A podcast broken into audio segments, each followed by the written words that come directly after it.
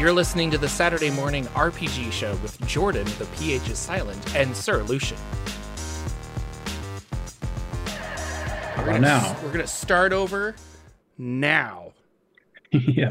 Give us the thumbs up in chat. It working? Hello, ladies and gentlemen. Welcome to another episode of the Saturday Morning RPG Show. My name is Jordan with technical issues up the wazoo. And uh, I am joined by my co host, Lucian, over at Sir Lucian Gaming. Uh, hello, Lucian. We've had two solo shows, and Yes. I like those, but apparently I get my sound settings all messed up. Um, But we're uh, we're back from outer space and I'm here with that look upon my face. Um, we're gonna talk about Dungeons and Dragons news. So sorry, guys, that that w- we had just I don't know what is going on with my audio because it all sounds fine on my end. That's the problem with using things like VoiceMeeter Mm-hmm. Is you route it and you can like route it perfectly, but there's no your like headphones. yeah, yeah, Yeah. Mm-hmm. But there's no like preview. And so what I was doing is I was actually uh I think I I don't know where that looping was coming from. I have to look it at. Yeah, we'll figure it out later. Anyway, we're back. We're here. um we're a tabletop RPG talk show. We're going to talk about news and things that are happening in the world of tabletop RPGs, of which there are quite a few. Um and then we kind of round out the show talking about our personal games and things that we're working on. First of all, goodbye September. It is the last day. of it's gone. September. Yeah. Um, It is crazy. it is cold here now. It has just got really, really cold. I finally turned on the heater. I'm really excited for hmm I see a sweatshirt. summer weather. This sweatshirt I did get um, from a Coheed and Cambria concert I went to, and that was exciting. Uh, it was very good to see Mr. Claudio on stage. He's one of my favorite bands. Um, which gets us into the October spooky month, and October is, I think, the perfect time to switch up whatever game you're playing for like a Halloween one shot. like a new campaign start. I agree. October's a great month for the new campaign It's a start. brand new campaign. Let's uh, just do it. First in the news is Minecraft is now part of, or there's a Dungeons and Dragons DLC for Minecraft. I Yes. don't play Minecraft. Um, I understand the appeal Stop the show. Hold on. Stop the show. I understand the appeal of it because you can literally build anything. It's like Legos and three I dimensional love this spaces game. and stuff. It's how my YouTube channel started Um, was Minecraft. Yeah. Um, and so is what what other uh Minecraft expansions has there been? Like DLC? Are there like there must be tons, right? Now, well, no, now you're putting me on the spot because originally it was with the one person developer who put out the game and people played the alpha and the beta and then the game that got released. And then he hired one or two more people, but it still was super small. And there's a contingent that remembers that as being Minecraft. Okay. And then Microsoft buys them. And obviously, when Microsoft buys your company, that that explodes the amount of people that are working on this now. And then now I know in the last couple years there have been other examples of Minecraft. Minecraft Dungeons comes to mind. I know there was there was some um, Telltale games for Minecraft stories okay. there were they put out a lot of updates that add new features but i don't think they necessarily call them like dlc or anything until probably this past year where we started to see a little bit more product placement type minecraft. And again i'm a little bit now out of the loop for the last couple years because i played a bunch I mean, it looks like there's- seven or eight Yeah, just going over their their thing here. We have Haunted Hospital and Epic Weapons and Ore Golem. Like there's all kinds of Yeah. extra monsters and stuff I guess you can add. yeah adding monsters is a big thing yeah Um, oh, they have a mind flayer. This is fun.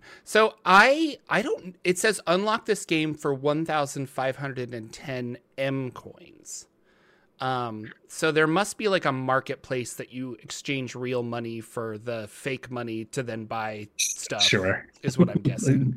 Um, yeah but like, who knows? It could be really cool. I know Minecraft is awesome. I yeah, it it could be super awesome. So Well, if you want to know, you can go over to the Dungeons and Dragons channel because they also put a video up where they're talking to a couple of the developers from that. oh, Um, cool.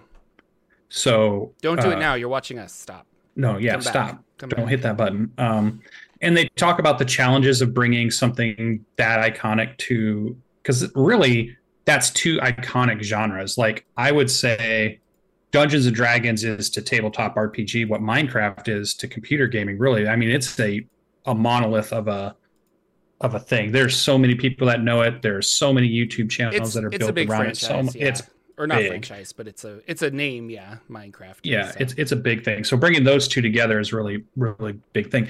Whereas, and I think the one thing they talked about is Minecraft was the cell was it was a virtual open world that built itself every time you started a new game. It was infinitely um, pre-generated, almost like you know AI generated, but it wasn't really AI, but just like there's a seed in it generates, and then you go explore that world and you do that thing. Very open sandbox, very make your own story. No, in the beginning, no quests or anything to do. You just survive in this world. You just live, and you you decide how you play. Is it about killing monsters? Is it about digging up ore? Is it about building? Is it about bringing a community together? You will see people that have built like the full world of uh, Lord of the Rings, or you'll see people that have built sci-fi stuff or fantasy stuff. You'll see people that have taken it and turned it into what they call adventure maps, where it's like a theme park that you can go through, and you're trying to find things and you know complete the monument and all that kind of stuff. So it, it really was a game that allowed immense creativity, just like Dungeons and Dragons is a game that allows immense creativity when you're building your campaign and you're getting your party together and doing things. But bringing those two together, it's different because it's like sandbox meets camp, you know, like uh structured campaign. and then you like bring it to story storytelling. Well, that's the thing is I think they Structure, have like stories and games and stuff. Yeah, but Yeah. I don't. I I think it's Dungeons and Dragons themed. I don't think you could like. I don't think it's designed to run Dungeons and Dragons. I think it's like here's our here's iconic D and D monsters, and then your character can be iconic D and D classes. Is kind of what I'm getting from Yeah. it. But yeah, Yeah, because there is no class system in the in the regular part of it. Right. Right. It's just you're just whoever. But there are quests there, are, and they there is a adventure kind of mode, so that you can add quests and you can have interaction with the world that exists. And they built the Dungeons and Dragons worlds, so you can go. I believe to Waterdeep, is from what I understood from the video. I haven't been in it yet. And you can go to these places. And they built the Sword Coast, right? They built the stuff that I think you can go to and, and So- check out. So you adventure in Baldur's Gate with Larian Studios, and then you convert your character over to Minecraft to go to Water. Exactly. Yeah. Yeah, exactly. So, very interesting. Uh, The reason I wondered about it too is that the younger generation is huge into Minecraft. And I wonder if that's a nice pull to get younger generation into Dungeons and Dragons. Because I know right now, I feel like Dungeons and Dragons is probably marketed for still college and above regular adults at this point. I don't know if they're specifically marketing to high school kids or middle school kids. I mean, would you think any of their marketing points to getting a bunch of middle schoolers to play? Um, I think they just want anyone to play, but there's a big emphasis with Wizards on uh, like families playing together. Um, and Okay. judging by my 14 year old nephew, D and D is huge in Oh, middle school okay, and high school. Perfect. So, uh, and he was excited about this because he's also really enjoys Minecraft. Um, so, That's what I was wondering. uh, you know, as long as they're, as long as people are playing and and getting the brand in that younger generation is uh, important too for them. I think so. Yeah, and I think that's a touchstone because I think that's where the game originally was was targeted and marketed. I think that's where its popularity came from was middle schoolers and high schoolers playing and enjoying it, and then growing up and still playing it and still keeping it in. You know, bringing it to the forefront and not making it just a backroom basement kind of thing. Um, we grew up with it, and now it's mainstream, right? It's it's not a stigma to be, oh yeah, I play Dungeons and Dragons. Yeah, yeah. I think uh, they're just they're just I don't know branching great. out. But yeah, you're right. It was uh, we saw the we're gonna see a lot more of those cross promotion things like the Rick and Morty and the Stranger Things. And I think this one there were there were also the Minecraft monsters that they released on D and D Beyond. I think way Mhm. before this came out, but when it was announced. So uh, I wouldn't be surprised if you start, you know, going back and forth and uh, we'll yeah. see. I'm trying to think of. What I will other... definitely jump in it. I am going to jump yeah. in it. I'll bring back a report, a okay. on the field report from Sir Lucian is coming live from Squareville. yeah, uh, live from Waterdeep. Uh, Waterdeep. I'm Q, here with yeah. the Black Staff. Uh, we want to find out about the statues that uh, are guarding the town. Heck you know, like I, who knows what could be in there? Can I go to Myth Drannor? Can I go to, you know, one of the Dales? Can I go to Chult? I mean, what are we talking here? I'm excited to find out because if you build it, imagine that come. world realized, right? Yeah, and if you build it, you can wreck it in Minecraft. That was the other draw. Like you can you can dig everything up. Every block is destroyable. Everything is reconfigurable, re- removable. Put it in another spot. So there's just a lot of. I love the idea of two very creative things coming together. So. Yeah. Uh, Planescape is their latest product, um, which is funny. I have not heard much about uh, Phandelver and below, which I know that they're they're really pushing this this three box set for the Christmas and things like that. It's coming out mm-hmm. late October, I think, so it makes sense. But um, I I don't know. Phandelver came and went, and we were all excited about the obelisks, and now I don't think anybody's obelisk excited anymore. But. Because it was an adventure, though, it's hard to do a bunch on it when you without spoiling it, right? Because it's an adventure. Exactly. So I mean, what yeah. are you going to talk about really versus a book that's here's new mechanics, here's new stuff, here's a new place. That's not spoiler, but uh, an adventure is clearly, you know, like what can we talk about? And Planescape is so beloved, and Phandelver might be as well. But you're right; it's an adventure. So, but we're getting lots of cool stuff. They have, um, they said they were doing a big emphasis on the gate towns, which are the towns that lead to the outer planes on the on the uh, the Outlands, which is the center disk of Planescape. Um, and it's it's funny. So I found on the internet, uh, thanks to Drunken Yoda, he sent us this on our Discord or on the Discord.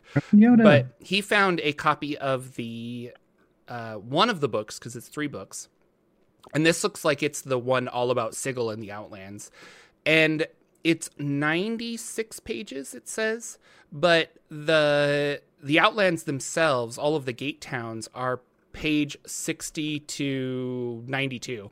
And so mm-hmm. there's information there, but you've got 16, 16 things. So I guess you're getting like two pages a two pages a a, a town, which is pretty good. And then other parts of the Outlands. So I was really excited for this. Another part of the uh, uh, not index, the um, the title, uh, contents, table of contents, um, mm-hmm. was they have a whole bunch of information on Sigil, life in Sigil, and portals, but they have um, a few things about the Lady of Pain and the mazes, which is where you can get um, caught in the mazes and die forever lost. Uh, they also have, uh, and we talked about this last week, but the, or I talked about this last week, but they have the factions of Sigil, and mm-hmm. Those are mostly the same. Uh, somebody in chat pointed out that the Dustmen are now called the Heralds of Dust. Uh, and I'm I don't know why they just maybe it just sounds better than Dustman. um, I mean, it sounds epic. Heralds of Dust. That yeah. sounds cool. but the the Hands of Havoc, I don't remember those as well. Mm. I hmm. think there's been a couple of changes. I need to go look at it. Um, more more emphasis on these names. yeah. So uh, those are fun, but they also gave us some uh, like recruitment posters for the different factions. So if you go to D and D Beyond, you can see those recruitment posters. They're kind of cool, and you can mm-hmm. download them and stuff. Um, and then there was like a whole section on D and D Beyond on like how to create your own faction, uh, which I was like, no, because the Lady of Pain specifically has kept the factions at a finite number because she doesn't want um, chaos. And no dungeon master will come in here and ruin. They're that. never going to ruin my game. get out right. of here. That's what it is. But uh, yeah, so they talk about Gate and Oh, and then backgrounds. So there's new backgrounds and new feats yeah. and stuff, and they talk about spells and magic items um, in the videos, but also they're here on the table of contents. Uh, mm. I think I think it's gonna be it's gonna be a nice, safe planescape, uh, which is fine. That's what people want. Um, I'm going to be excited for the updated art and the 5e conversions so that I don't have to do them on myself. Uh, but it's one of those things where I'm going to look at this before it comes out, before I buy it. I want it to come mm-hmm. out and really, really look at it and say, is this something that I need knowing that I already own a bunch of Planescape books. Um, yeah, I was wondering that too. How much of this is might be newer stuff that you'll be able to go, oh, now I can do a video on this and really dive deep because there's expanded knowledge versus this is knowledge we already knew, just written in the new book for maybe somebody that didn't have the old books, but it's still not new knowledge, right? It's yeah. not adding to uh, what we've already known. I, I, I wonder. Yeah, they do have some cool faction sounds on Doomguard. Bleak Cabal, the Bleak Fraternity Cabal, of Order. Yeah, and now I'm looking at Mercy Killers. I was really curious. Uh, the Mercy Killers, yeah, those are those. So the the Chaos Men, that must be the Hands of Havoc, maybe. I'm not sure. Okay. Um, Society of Sensation, the Sign of One. We don't have the Sign of One, so I don't know. But to figure out what the like, we I'm trying to see like matrix. what changed or yeah, believers yeah. believers of the source. That's not there either. One, two, three, four, five, six, seven, eight, nine, ten, eleven, twelve. 2, 3, 4, 5, 6, 7, 8, 9, 10, 11, 12, 13, 14, 15, 16. Yeah, there were 16. Uh, in the original Planescape, there were 16 factions, and now there's only 12. So we lost four somewhere. I don't know. They've been taken over. I, on that that screenshot that you sent for our notes, and it shows uh, Sigil, and it's like a little map there. Yep, that's the. Is that how you always imagine it? Because I always imagined that it just was the the the city of doors was just out in space. I don't know why I always just thought it was just like in the multiverse, like in a in a vacuum of its own, and it was just the city that just sat there in on the Taurus, but like yeah, yeah, nothing else around it. I didn't realize there was land below it in a big pillar of something rising up to it. Yeah. I never understood that. So uh, I didn't know that. when Monte Cook was helping def- define this and stuff, there's a lot of like math play in mm-hmm. um, Planescape, and uh, the idea that you have this infinite flat plane. And that's the Outlands, and there's mountains and stuff, but I, you know what I mean, like a disc. Yeah, yeah. And then yeah. um, the center points, uh, the center rises up, and it's one of those where um, the they the it never comes together to a point, but it will always get half a step closer. So it's like infinitely going up and infinitely getting closer. And Sigil is the torus that if it if it ever did touch it would like invert itself around. And so oh, that ring, that that donut is um Sigil. And there's actually a really cool hand drawing by like some fan of Planescape where he mm-hmm. drew the lower planes attached to the outlands and the um, the point rising up infinitely and then it kept going and spread out on the top and then the top are the goodly plane gate towns and it's like mm-hmm. but we don't mm. we can't our brains our our human monkey brains can't really understand how all of this works um, but it's it's that idea that i don't know there's like a, a, a different plane of existence that we're not able to be aware of, kind of a thing. And nice. yeah, a fifth plane, um, plane. or something, you know, like the the Dimension. thirteen dimensions or something like that. Yeah, and so, uh, but they're changing Sigil from what I think is that it used to be a closed torus and the city was on the inside. So if you're in Sigil, you can't look out and see the outlands below you. Right. But if you're in the outlands, you can look up and see this weird donut in the sky. Um, but it looks like they're kind of changing that, that it's going to be more open in areas. I'm not really sure. I'm curious about that as well. Okay. But yeah. Um, and then it's interesting because the gate towns are there, and if you go past the gate towns, you stay in the outlands, but it's just an infinite expanse of nothingness. Like yeah. really it is tied here because of I don't know, reasons. And so you could walk 3 days east past Automata or whatever, past uh, uh, Glorium and blah blah blah, a gate town, and then turn around and the gate town is five minutes, five minute walk back. You know, because mm-hmm. just how I don't know, it's wibbly wobbly, timey wimey kind of a thing. So, well, in one of the videos I watched on the D and D channel, the YouTube channel, um, they had said something that was interesting. I was going to ask you about it because they said the gate towns are a representation of where they lead back to, but it has to be off enough because if it's too exact of that plane that it points to, then that town gets consumed and is back in the plane that exists, and a new town or a new version of that that's slightly off. It can't be. It, it has to have enough of a difference that it has it to be exist like here. if you're yeah if you're the yeah. if you're good you have to be evil enough to not be There part has of to be that some evil. realm. Yeah. yes. Um, yeah. yeah, and that is true. And the it's a delicate balance with the gate towns, and they're trying to figure it out because Yeah. really what changes is the gate. So if the Mhm. town becomes too lawful and gets pulled Yep. into Mechanus, um, all it means is that the gate moved, and then it's like, well, we had a whole industry on shipping goods with this gate. Now we have to rebuild the town No. over there, kind Yeah. of thing. Um, so yeah, they try to try to keep it kind of in balance. So and that's the premise of the adventure i think they give you with the three box set is finding out about one of these gate towns that either a gate has moved or something has happened to the Mhm. gate town and you get to kind of explore a little bit so that sounds very interesting to me too as a a box set adventure to go in and kind of learn a little bit more about that this feels like one i would try to play with players want to play in or run for players because it's not just me making up what's going on and why have i sent you know like in Rod of Seven Parts, you sent them to Sigil on purpose, right? You wanted to go there, you wanted to explore that with your party. yeah, yeah.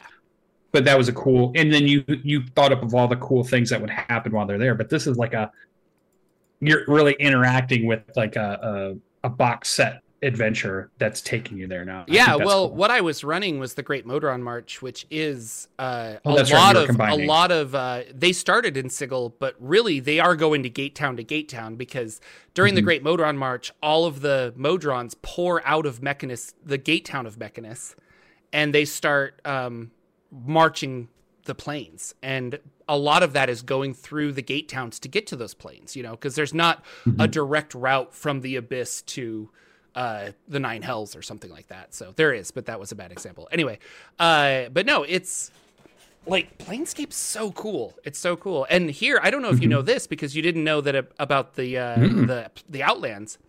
So uh, magic on the Gate Town area, the the outer ring, works completely fine. But every step or every time you get closer to the spire at the center, magic works less and less and less. So your ninth level spells work fine on the gate towns, but if you go in, you can now only cast up to eighth level spells. And then when you get even further, you can only cast up to fifth level spells and your magic items stop working. And if you get Oh, further and further, boy. further, and if you get all the way to the spire, uh, no magic works whatsoever. And it can be a place where angels and devils can meet on like common Mhm. ground because nobody has power that, there. yeah. It's like nu- neutral w- all together. Um, so nobody really climbs the spire. Nobody tries to get to uh, Sigil by climbing it and and trying to touch the spire that or trying to touch the torus at the top, like because Mhm. it's so unsafe. There's no magic.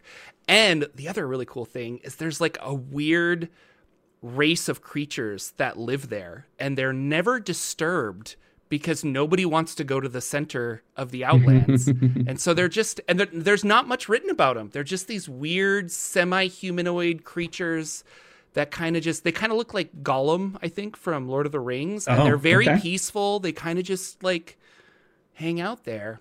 Um, that's a good question. Cole van so- soak asked if uh, psionics work at the spire and i don't know because psionics was definitely a big part of dark sun. I think less of a part of planescape so i don't know if they included and not really in rules, 5e so- yet, right? We haven't got an official 5e we haven't got psionics, psionics, have in 5e yeah no. So but Yeah. in second edition psionics would my point was is that psionics would have been part of the second edition game by the time planescape came out. Um, Gotcha. but i don't know if they address that. I'll have to that's a good Yeah. that's a good video topic. I'll, I'll start with a question in my video. Do psionics work in planescape? And they'll be like what? Um but like i mean planescape's cool. Like that's a really cool game. So Yeah. uh, So, are you getting this box set? Is this one that you're going to? Uh, Well, I was saying I was going to wait acquire? and see because I Mhm. I have a lot of the two E Planescape books, and I'm part of me is like, do I do I need all of that information again?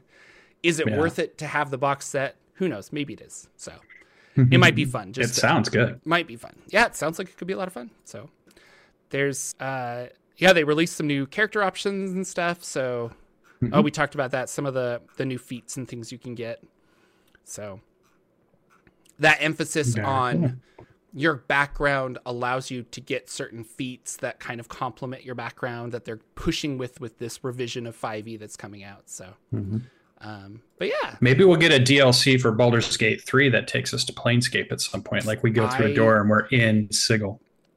I would doubt that just because the um, the massive amount of work. But like, I mean, They are not afraid of taking on massive amounts of work. That's what Planescape Torment realized. was a of- very popular video game, and if they want to follow Yeah. up with Baldur's Gate 3 with Planescape Torment 2, that would be pretty badass. That would be interesting. Larian can take it on. I, I put that in our notes just as a little because I know you had been playing, and I know. Um, have you completed it with a character yet? Have you started like several other campaigns with other characters to see what's happening in your Baldur's Gate playthroughs? Or Um, I- how's how's that going with you? I have finished it. Um, it was Okay. awesome. It was good. Uh, and then now that I'm done with it, I was kind of I was hoping for like a new game plus where I could kind of have my all my spells and stuff and play around. but uh, you can always go back to your previous save and run around Baldur's Gate. But it's hard to go to Sure. previous acts. I don't think I can go back to like Act one or two with my level twelve Oh. character. Uh, so I ended up starting um, a Drow rogue to kind of play the game again as not a wizard, as not like a magic Mhm. caster. Full spellcaster. Yeah, Um, yeah, yeah. And then I wanted to try different a different path and different options and stuff. So he Mm-hmm. actually turned level five last night when I was playing. And Nice. uh, yeah, no, it's still a really fun game. But now that I finished the story, I'm not playing it as manically as I was. So- Right. Right. And are you exploring more of the side stuff now because you went in the main game kind of straight through, or did you explore a lot of the side stuff even in your first playthrough? I think I explored a lot of the side stuff on my first playthrough. Okay. So, oh, Mo Peach says I can. I can use the quick travel to go back. Well, there you go. I should try that out. See, explore some of those cool. earlier areas. Um, and you'd give it two thumbs up. Great game. no, One yeah. of the better games you've bought this year. well, I don't buy a lot of video games Sure. uh, sure. because I usually wait for them to go on super sale. So this Has is the first game I 10 bought. list? This is the first game I bought like full price, new day of release, um, and Mhm. it's been fun. And like the patches have made things a lot better. It's really good. So, I I mean, yeah, ten out of ten. I would recommend if you if you like if you're listening to this, if you like Dungeons and Dragons, you'll probably like it. Mhm. Um, it's really fun. There's lots of stuff to explore. There's different ways to go. Like my Mhm. my Drow uh, rogue that I'm playing right now, I definitely am leaning more heavily on the mind flayer like psionic side of it and so i'm getting kind of like all these cool new abilities that i didn't have and so Mhm. yeah um, and i'm using different people in my party so that i am getting different storylines because I'm doing I, that in Starfield, where I played through once and it had certain companions I used, and then the other one I was like, "Well, what's it? How does it play differently if I do this other way?" And what I was wondering is, it kind of leading to it. There is another game out that's been highly praised, which is the Pathfinder kind of version of Mhm. this grand adventure, Wrath of the Righteous. And I was wondering, now that you played this, you loved it, the game's pretty good. You've heard a lot of people have said this game's great. And I think a lot of those same people have said, "Hey, this other game's game. Do you feel like you have an interest to go check out the Pathfinder version? I, Kingmaker wasn't as people. There's a group that liked it, but it had a lot of problems. But I know Wrath of the Righteous. A lot of people said this is really good and on kind of the same level of, of Baldur's Gate. i like i like these isometric rpgs i always have Mhm. um so i and i guess this isn't an isometric maybe it is it's it's really 3d so yeah i don't know if Baldur's Gate 3 but it, it fits Yeah, that they call it like the classic. RPG, CRPGs. Yeah. So I, I like them um because I love Neverwinter Nights. I played one and two and stuff. So I I would Mm-hmm. be interested. And like Pillars of Eternity was one that I was very interested in, um and I own and I haven't played.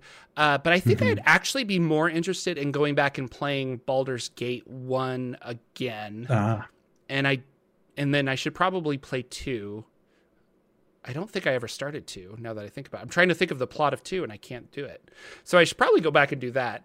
Um, but the Icewind Dale, they have another. mhm. Uh, I, Icewind Dale has one and stuff. So I think that would be where I would go first. before trying. So it's still the D and D version is just still the where the interest. Mostly. Okay, because I, checking. love the world. Like it was fun to walk Yeah. around Baldur's Gate and all these gods that I Mhm. know about and characters and Elminster and stuff. So uh, Yeah, very cool. I'm ex- I I bought it when it oh, kickstarted did originally, early- or when it did the preview. access. I did the Yeah. yep, and they let us play the first kind of chapter, but I think it's changed some too. Yeah, I've had all these other games I've been playing recently. It's on my list to say, okay, it's time to dive in. I'm just trying to get through a few of the other ones to to play through. And I too, I think, want to do a wizard playthrough because the wizard's one of my favorite classes. So it's funny. You need I a like lot of money too. because unlike every other spellcasting Okay. class, you have to you find a lot of scrolls, which is cool because if you ever run out of spell slots, you can use all your scrolls uh, to cast spells. Uh, but Cool. in order to learn them, you got to learn them. And I was like, oh my gosh, Shell out the So, money. Yeah, you have to have a lot of money just to learn spells. all right, Um, but uh, Well, very cool. Yeah, and I think the playthrough after this one, if I ever do another one, will be well. Characters I still want to play is uh, I want to do a tome warlock. I think that would be really fun, and just really focus on Mm. cantrips and see if I can make cantrips like really powerful and useful. And then um, I should. well, my original was Yeah. Ranger because I wanted to see how. and then well yeah, I wanted to would do a play. Beastmaster Ranger. That was the other one. That's yeah. what I was playing. Yeah, So, yeah, yeah. But yeah, sorcerers are cool. Druid sounded cool There's too. little changes that are interesting from base 5e. Like my rogue is a uh, a thief. I did the thief subclass, and Mhm. I think the thief subclass has like fast hands in D and D 5e, and so you're like you get extra things to do with your bonus action. But they translated that into giving you two bonus actions which I remember um, Jeremy Crawford saying, like, don't make magic items that give more than one bonus action because it's a very slippery slope, Slippery slope. kind of thing of overpoweredness. And I thought that was really interesting. But it's like, but in a video game, it really does work. Um, Yeah. But it's kind of fun because I can main attack and then I can attack twice with my offhand, or I can main attack and then I can disengage and then I can dash because I have two bonus actions and I, I like it. So Or you feel like you're stealthing around more, sneaking around more this with the, playthrough, the am, yeah, Yeah, because very you get cool. it, you need advantage in order to get sneak attacks. So I do a lot of stealth, but Ah, and I'm cool. pickpocketing and things like that, and you want to stealth if you do that. So no, it's a great game. It's super fun. I've been having a lot of fun with it. So Works great on the Steam Deck too, right? That's how you've been playing it. it uh it is playable on the Steam Deck. oh, it is okay. not uh it- your battery will die very very fast and Mhm. um the graphics are not the best but i have been streaming it to my steam deck from my computer because uh I, I usually am just upstairs hanging out with my family. Oh yeah, and it's turn-based, so, you're not trying to twitch Oh, shoot yeah, no, things. yeah. I could see it It- working it, in a plays streamed really great, version. and I love it. Yeah, I use Moonlight and I play. I stream it over the internet or over my home Wi-Fi, and it's great. Very cool. um, there you go. Modiphius. a great company. Love released an expansion for their Fallout tabletop RPG, which I remember this Uh-huh. was a big deal when it came out. The table, the Fallout tabletop. I think the Fallout video games were like on the rise, or I tr- I'm trying to Mhm. remember, but it was like it was pretty big. Um, I have not read it or anything, but I was kind of like, okay, that's kind of interesting. So this expansion is all about creating settlements, which was really cool. So That's big in the in the last game they released. Fallout Four, I think is it is what it is. So it's the settler's guidebook, and it's all about like Mhm. making your own.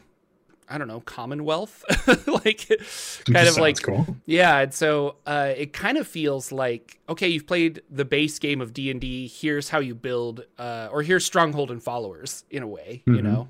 But um, instead, you're you're building your your post apocalyptic settler book or place to live. Um, it's up for pre-order for like thirty six dollars. So, like I don't know, Modiphius does good stuff, and that seems like a very reasonable price if you're into the Fallout universe. I thought I would bring that back. Um, Yeah, I, noticed I noticed them talking about on their on their page they were doing some more lower deck stuff because I think it's been Yeah. popular enough that they're continuing doing more lower deck stuff, and I'm like, that is such a campaign that I think would be great for a, like you were talking about a couple shows ago, where five or six session, not a big, it doesn't have to be a big long cam- campaign, not necessarily a one shot, but maybe close to it or in the middle of, of those two things, and then Lower Decks is definitely one of those that I think would be great. And then the other one I was mentioning many moons ago, many, many months, I kept telling you I was playtesting a game, but I was under an NDA that I couldn't talk about, and I was playtest, playtesting. Well, that's up on their site now. It's called Dreams and Machines. I didn't know if you saw this one or if you thought it might be interesting because it does have large robots involved, and I know what kind of large robot kick you're on at the moment. Um, I heard about it. I heard that it was kind of like, uh, is it Horizon Zero Dawn? Is that the oh, one? yeah, yeah. Where it's like that's a it's good like description. kind of primal, but there's still robots, and people are trying to figure out what's going on. Yeah. Yeah, I think Um, the world is like super in the future. Everything has gone terribly. Um, people are starting to come back out of being like hunted or, or we're, we're down to just the who survived. But they're also uncovering what technology was out there and the danger of if we wake them up again, does the apocalypse start to happen again, or, or can it be controlled now, or can we can we use it to our benefit, or is Mhm. it still just going to tear us down, or whatever? So it's that that interesting time frame of low technology is rediscovering high technology. And then there's just these and they have some pictures and some artwork of just cool I think that's why fighting me- robots i'm just yeah. like yes I think that's why it reminds me of Horizon Zero Dawn because I was Yeah. playing that when I saw that the 2d20 being system that's that's very familiar so if you played their star trek system or any of their 2d20 systems i'm pretty sure you'll be able to pick this up pretty quick if you're interested so Yeah. i thought it was really interesting i enjoyed the playtest i thought the playtest was fun and, and well ran um, i'm interested to see i might pick this up when it goes on sale Okay. It's pretty good Um, yeah, that's been a running theme in the book that I'm reading too, where it's like it's so it's it's in the future and people have space travel, but Mhm. they always are trying to find like ancient tech. But there's Yeah. this fear of like if we activate this, will we be able to understand it? Slash, will it take over our whole ship because it's so advanced that we don't Yeah. know how to stop it, kind of a thing. Um, Yeah. And I thought that was that's kind of a I don't know, it's a fun trope, I guess. So. definitely yeah yeah you see it a lot Um, Evil Very cool. Genius Games, they Great name. I, am not super familiar with them, but they Mhm. are uh they are the epitome of let's make RPGs with licensed properties. So Absolutely. they have gotten the license to do the following. They made an RPG Yep. based on The Crow, Escape from New York, Pacific Rim, Rambo. And so this is what they do. Um, Well, can I add to that? They made a game, that- a role playing game called Everyday Heroes, and then they have these books that are all of these movie franchises that attach to that game that's called Everyday Heroes that they've created. oh, okay. Okay. Yeah, So they um they kind of specialize in this is what it feels like to me because that's Mhm. like they have their base game they have this. So I and this is how out of touch I am with stuff this month. But uh Rebel Moon is a Zack Snyder sci-fi movie. Is it out on Netflix? it's a Netflix show. I don't think it's out, or I'd be watching it it. But show? they've been it's Okay. it's a Netflix show as far as I understood. I didn't think it was going to be a movie. I thought it was going to be a, a series, a Netflix original series. But I could be wrong. It looked cool. I've seen Um, some visuals of it. yeah, And it looks so- great. Zack Snyder is uh, behind this, Guess we could and the summary of it is uh, Rebel Moon. It's very sci-fi, and it says when a peaceful settlement on the edge of a distant moon finds itself threatened by the armies of a tyrannical ruling force, a mysterious stranger living among its villagers becomes their best hope for survival. Um, this is Netflix. I'm not sure hmm uh, when it comes out. I'm just kind of looking at the IMDb here. Um, but Evil Genius Games has been working with Zack Snyder directly and Netflix to make a tabletop RPG uh, tie-in for Rebel Moon.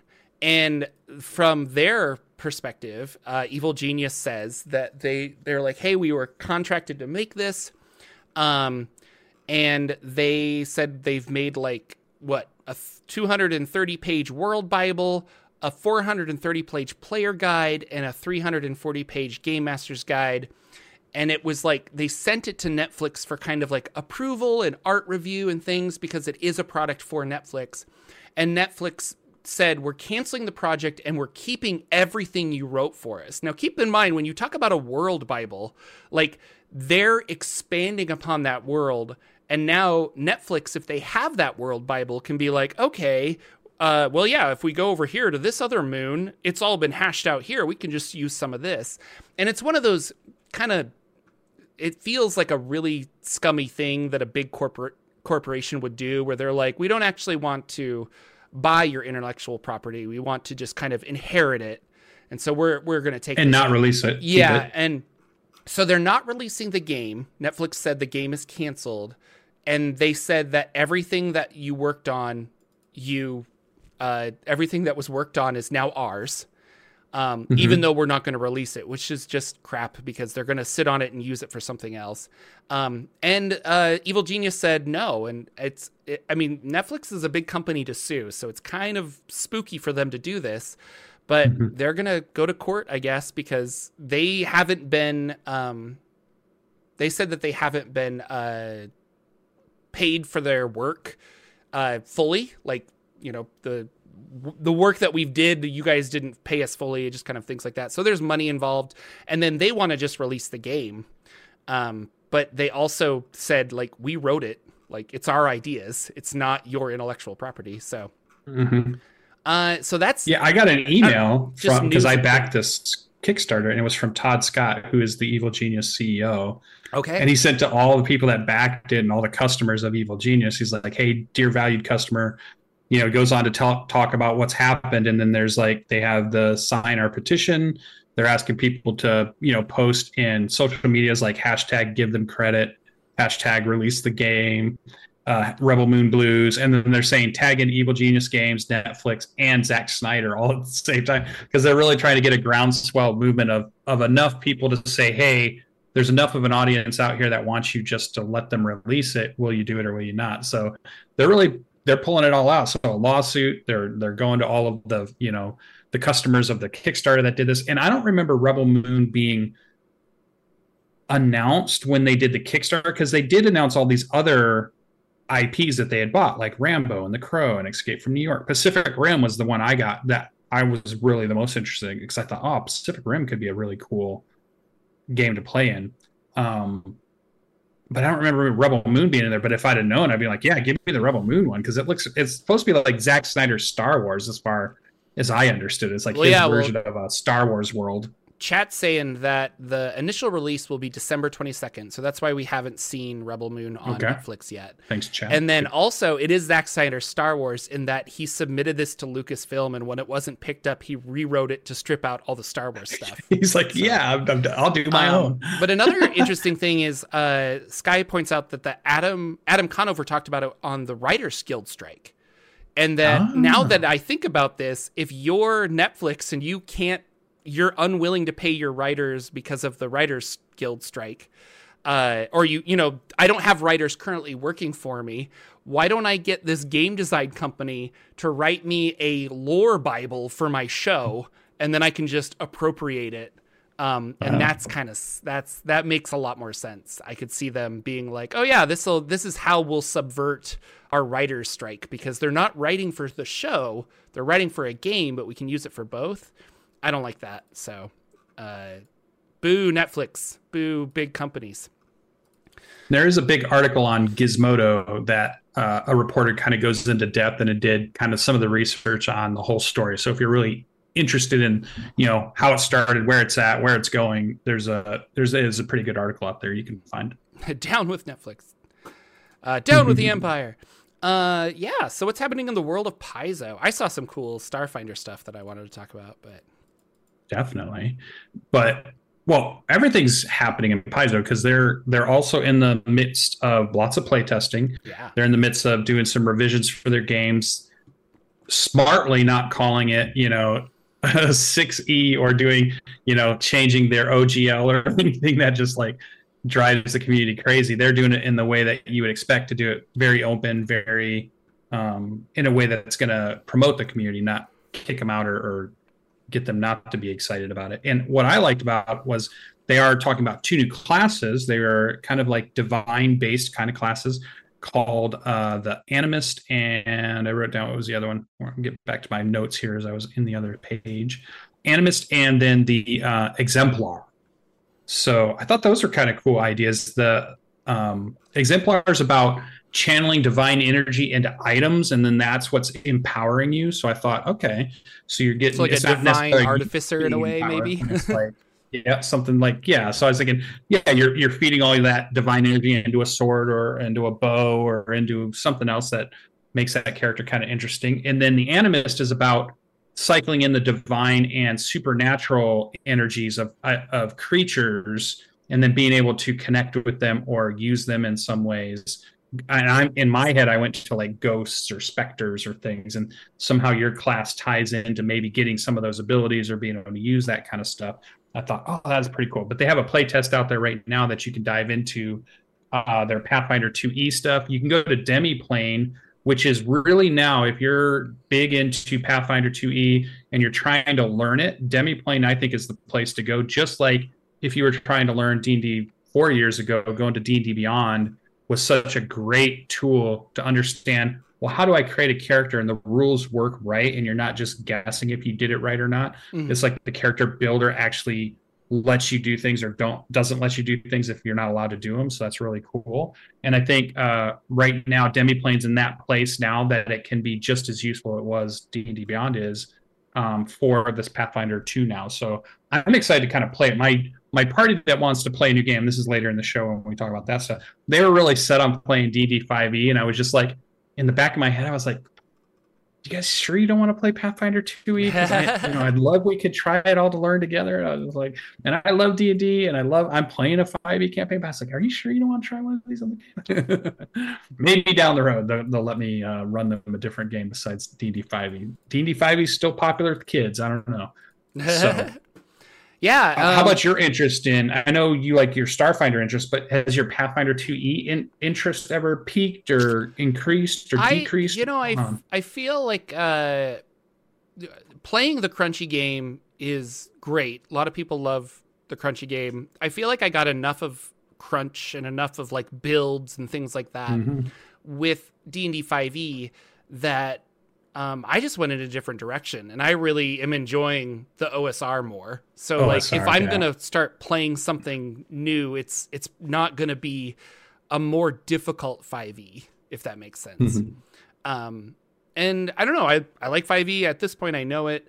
Uh, there there has been some people at my Friday night um, gaming group at the game store um, mm-hmm. and they they have Pathfinder available, but I I would definitely play it, but I don't have this need of like, oh man, like I did with I guess back in the day, or or even Dungeon Crawl Classics. I'm like, I need to play like this, right and so yeah, I wanted yeah, yeah. to like run, and I'm like, I'm gonna run it, and so with Pathfinder, I'm like, I'll play it, but like I don't have a need to run it. I guess. Mm-hmm. mm-hmm. So because I I think for uh lore videos, the world they have oh, the that world, goes around this yeah. Glorion or Glorian, boy, I bet you'd have a huge stock of videos to go through if you tackled that world and started doing lore videos on that. no, and I mean, think about um, somebody told me once they're just like what like you should just be the lore guy.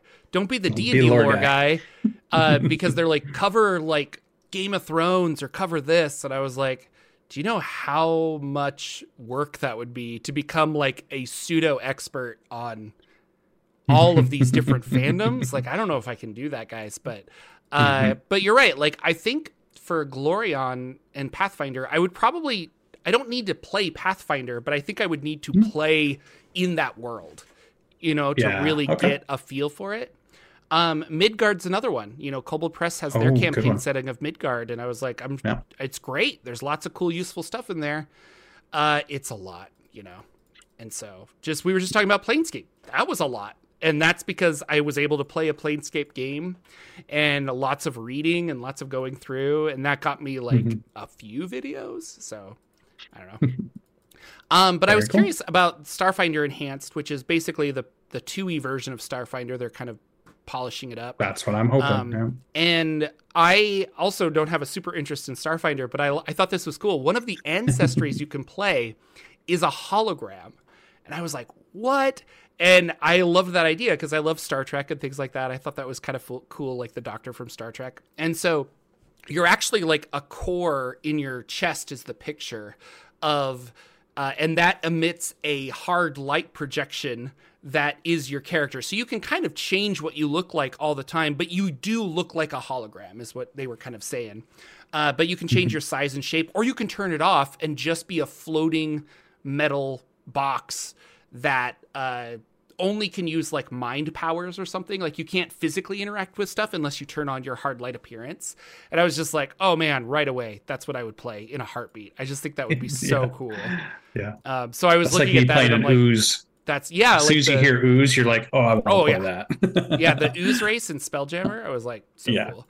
So I thought that was it was just really I I don't know. I just found that cool and I was really That excited is for cool. it. So um other little I'm excited news- for it oh, because I hope they um, streamline those rules so they're a bit easier. And I think if they become a, a bit easier and a tiny bit less crunchy, I think Yeah. it would be more popular. And then I would hope that I get to play it or even run a campaign in it because I did have a hard time trying to dive into it and figure it all out. I was having some trouble. But I'm hoping that with this enhanced version, they're kind of cleaning all that little rough edges up and it'll turn into a really fantastic game to play. So Yeah. I'm hoping.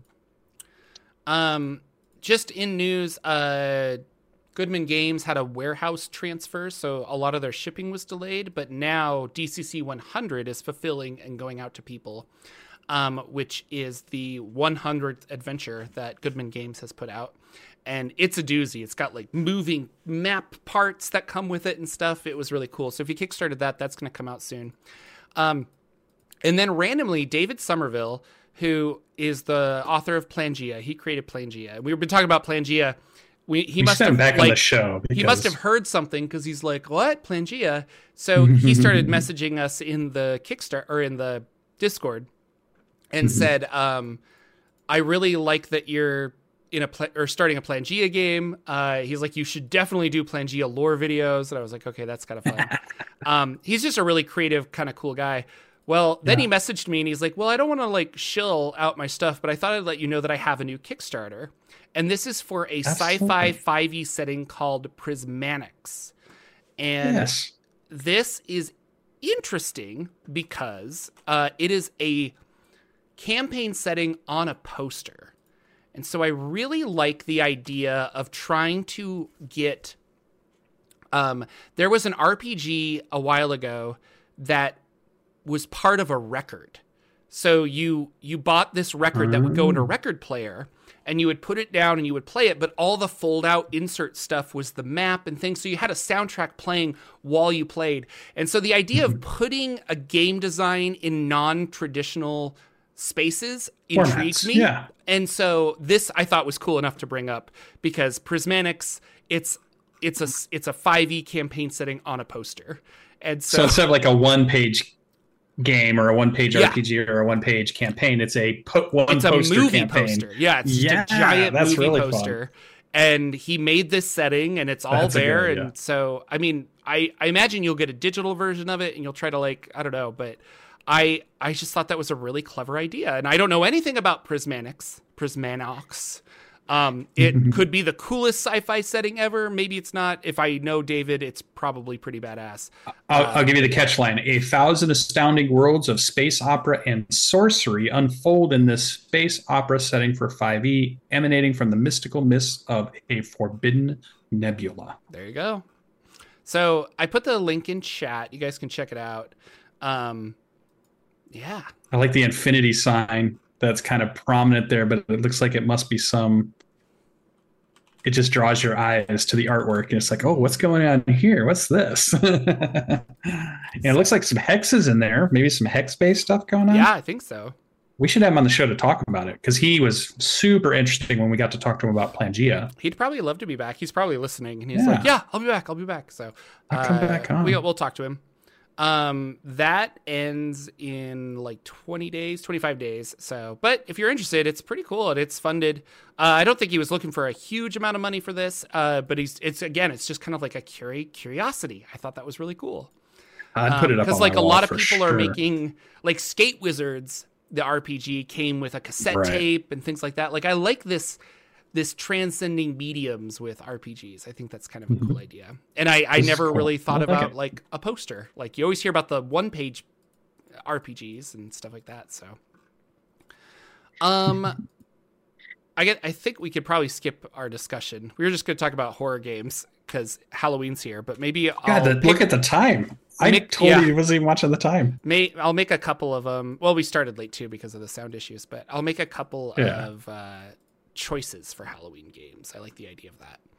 Um, I have I will just play- mention next Friday. I do. I'm kicking off a brand new campaign, so I, I feel like next Friday I'll have much more interesting things to talk about as far as running a game and playing games. So next week's uh, what have Well, you been doing in and gaming then will what is what the setting? I wasn't. I, I we don't need to end just yet because we started late. So I wanted to ask you Yeah. like about your new game. Like you're starting it up. Yeah. Where's it gonna go? Yeah, so I put them in. I I told them to create level one characters. I told them to keep the characters fairly young for whatever group they are because they're they're just now decided to stop doing whatever they were going to do and they're going to become adventurers, whatever that means. So they weren't adventurers before, they but they are going to be now, and they've somehow got it in their head either through stories or just local knowledge that adventurers go to Waterdeep. So they're like young people who have stopped doing whatever they're doing. They're just like, I heard we're supposed to go to Waterdeep. Like, hey, I heard you go to LA to become a movie star or whatever. So I'm just Oh, going to okay. go.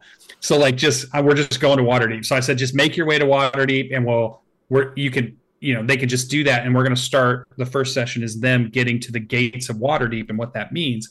And it was really funny in session zero because I gave them the rules of Waterdeep, which you can find in lots of different areas. And I was like, here's the laws that they hand you as you're walking into the gate. And they're like, what? There's laws? What's going on? And these seem really crazy and it's pretty structured in Waterdeep. And but I still think what I want to do is I want to I want to make it feel like it's a normal game, like it's an almost, hey, you guys meet in a tavern and you're going to be adventurers and you're going to go on your first quest. But then I just want to drop a bomb on it and just go big because I don't think I've ever in any of my campaigns just tried to upside down the whole world in the very first session. I've always been very traditional. And you guys meet in a tavern, you get some quests, somebody sends you out to do something, you go out and you do things. And then things might get more crazy or more interesting or more, you know, but starts out pretty mundane. And I'm thinking I want to flip it a little bit. A little bit Matt Colville did this with his campaign, and he talked about in a lot of his uh, running game uh, advice series on his YouTube is about, you know, just dropping that big moment, that big thing right in the very beginning that just kind of blows their expectations out of the water and then bring it back and say, okay, now what do you guys do? Or now how do you handle this? You should So- start. Uh, I was thinking of Alien. You should start. They're all sitting around the the table eating food, and Chest then, burster. and then somebody starts convulsing, and a giant monster bursts out of the chest of somebody, and they have to a mind it. flare. yeah, a mind flayer. Well, I was thinking of like the opening, although they've seen they play Baldur's Gate, so I can't use that. I want to get a group who had never seen the Baldur's Gate opening because the idea of that they could be sitting there walking down the alley and then, Oh, and that, then a giant the ship, ship, flows, yeah. appears and the dragons are chasing it and it's smashing through the town and then it takes off. I just thought, oh, that's kind of a that would be a cool visual to, to give somebody who hasn't seen it yet. But Maybe it's I am gonna- rising up from the ocean to like Yes. retake the land or something. Cthulhu, yeah, Yeah, something like you know, that. coming from that. So yeah, that I'm gonna drop a big bomb on them, or even like Planebreaker. You know, that's one of the things about the Planebreaker campaign book. It talks about it appears a giant Oh, planet. you know, just boom, A it's big there. asteroid moon in the sky. That that actually Yeah. could be really cool. So So that is my idea. Okay, didn't mean to go too far over, but I think next week it should be pretty interesting because I'll play. We're playing on Friday night, um, so I think I'll have that, and I'm pretty sure we'll play this Thursday. We should play our normal uh, Dungeon of the Mad Mage, so I should have lots of extra stuff to talk That's about. That's great. Yeah. Um. So I was going to play uh, DCC. We're kind of working on stuff, but uh, or we're almost done with Perils of the Purple Planet, which is really exciting. Um, and we're talking about like what we might play next as we kind of put a bow on this. Uh, but then a bunch of players had to cancel, and so uh, two two of my friends came over, and we ended up having another session of that freelancers board game that I really liked by Plaid Hat Games, and we played the second scenario, and we died, and I was just like.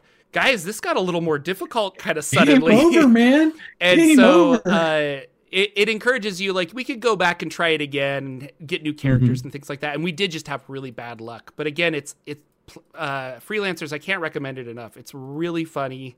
It's got a good d&d feel and it's a one session thing. Like you know we play it Yeah. we finish it we're good. Um, so even though we died we had a lot of fun and we were laughing pretty hard. Uh, and then my goal is to have Plangea start next weekend. And so uh, that'll be really exciting. Um, I had one player drop out, but we replaced them with another player. Uh, so I just need to bring that guy up to speed, and then. Um, but yeah, I was talking. Is this an at the table or is this Yeah. a virtual game? It'll be at the This is an at the table. Nice. I've decided I don't like virtual. like the more I play, the more I'm just like I don't I get as a player during virtual, I get really like oh, I'm staring at my computer. I stare at my computer all day anyway. I don't want to do this anymore. And then as a dungeon master, uh, I get lost a lot. I don't know. It just kind of I just I just want to play at a table with my friends. I'm a definitely at, a, at the table. There's kind of nothing wrong with that. No, there is. Yeah, you're right. And I think that's just how I like. So Yeah. um, but hopefully Plangea will start, and then that'll be a lot of fun. So I can't wait to hear about it because it's one of my favorite books I've read this year. Is that whole campaign setting? It's been really good, really creative. If you And now you got, it, you uh, should find it. Historica Arcanum to read, and that'll be your new. Favorite. Well, when it comes out, I can't. Yeah, I can't wait. That'll be awesome. That's our show, ladies and gentlemen. Thank you so much for watching. Uh, I have a Patreon, Jordan, uh, patreon.com slash Jordan with a PH in the middle. Um, or you can go to www.jordanwithaphinthemiddle.com and Dot look at all the cool things that I am working on and stuff like that. Uh, October's around the corner. We'll be we'll be making shows. It's gonna be fun. Um, I gotta I gotta man. Now I gotta do my annual Kids on Bikes game Yeah. again. So Fall is the season for shows and uh, themed games for Themed sure. This is, everybody's getting inside, so everybody's planning stuff they can do inside. The sun's going down much quicker, so there's not a lot sun's of time to be outside. low. Sun's getting low, buddy. Gonna fall asleep there, Hulky. Uh, thank you guys so much for watching. We'll be here next week with another episode of the Saturday Morning RPG Show. Take care.